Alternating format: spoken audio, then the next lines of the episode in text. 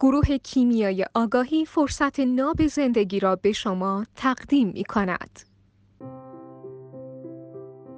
مقوله آرکتایپ ها با مقوله آگاهی کاملا متفاوت هستند. ما از آرکتایپ ها استفاده می کنیم برای رسیدن به آگاهی.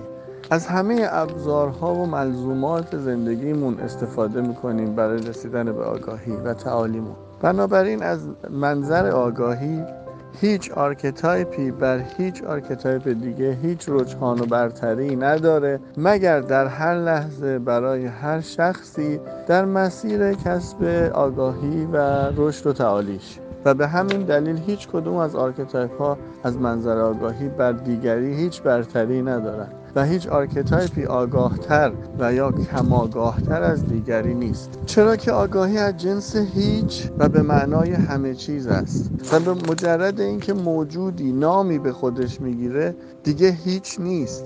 در واقع به هر چیزی که علی‌الاطلاق بتونیم بگیم یه چیزی و اونو بنامیمش میشه غیر هیچ. خوب و بد و زشت و زیبا و کم و زیاد هم نداره. همین که یه چیزی یه موجودی هست و یه چیزی یک چیزیه یعنی غیر از هیچیه و موجوده و نه از جنس وجود که در حقیقت هیچ مطلقه. این موضوع در مورد تک تک آرکتایپ ها صدق می‌کنه و فلواقع هر کسی لنگ هر چیزی باشه فارغ از انواع قضاوت ها و هر قضاوتی خودش رو با همون چیز به جهان هستی معرفی می‌کنه.